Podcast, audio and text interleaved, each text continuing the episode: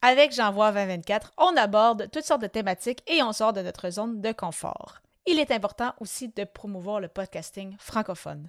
C'est pourquoi je te présente un autre podcast dans les prochaines minutes. Les médias sociaux en affaires est ton rendez-vous hebdomadaire pour en connaître davantage sur les différents réseaux sociaux et les plateformes de création de contenu dans un contexte d'affaires. Chaque semaine, je répondrai à une question thématique qui te permettra d'appliquer concrètement ces conseils pour ton entreprise. Si tu reconnais l'importance et la puissance des réseaux sociaux ainsi que de la création de contenu pour ton entreprise et que tu souhaites en apprendre davantage sur cet univers, tu es au bon endroit. Je suis Amélie Delebel, travailleuse autonome dans le domaine des communications et marketing depuis février 2020. Je travaille avec les réseaux sociaux et dans la création de contenu depuis 2014. Les médias sociaux en affaires est mon deuxième podcast après Athlète Entrepreneur, lancé en janvier 2019.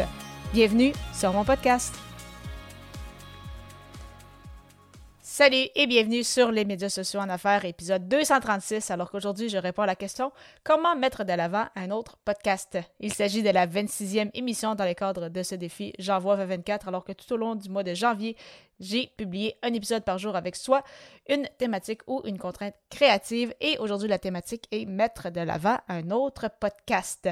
Bien évidemment, j'aurais pu en présenter plusieurs parce qu'il y en a énormément qui sont intéressant, euh, énormément de, podcasts francophones. Je travaille j'ai la chance de travailler avec euh, plusieurs podcasteurs également, donc c'est certain que euh, j'aurais pu vraiment en, proposer une tonne, mais j'ai décidé d'y aller avec le podcast Génération YZ, un podcast animé par Elodie Laflamme, une jeune femme d'affaires à connaître qui travaille comme moi dans le monde du marketing numérique. Donc son podcast est en format solo et entrevue, donc elle fait parfois des épisodes toute seule et d'autres émissions avec des invités et peu importe en fait le format, elle met l'emphase sur le mindset, le développement personnel et l'entrepreneuriat. Donc, je sais que c'est des sujets qui doivent t'intéresser également. Donc, c'est pourquoi j'ai choisi entre autres ce podcast-ci. Et également parce que euh, je suis heureuse en fait d'avoir passé sur son podcast en, octobre dernier, donc une, entrevue d'environ 30 minutes.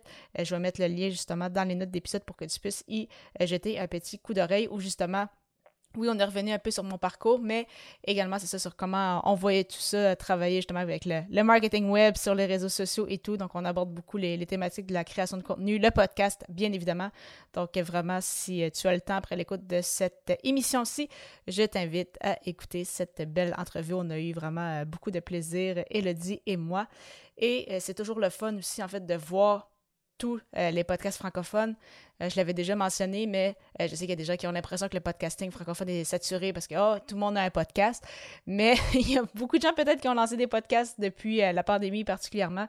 Mais des podcasts actifs, il y en a quand même très peu. Donc vraiment, il y a encore énormément de place à prendre. C'est vraiment une très, très belle richesse et c'est vraiment le fun aussi de voir ce milieu grandir d'année en année tu souhaiterais justement apprendre à lancer ton propre podcast, ça tombe bien, j'ai un guide pour toi.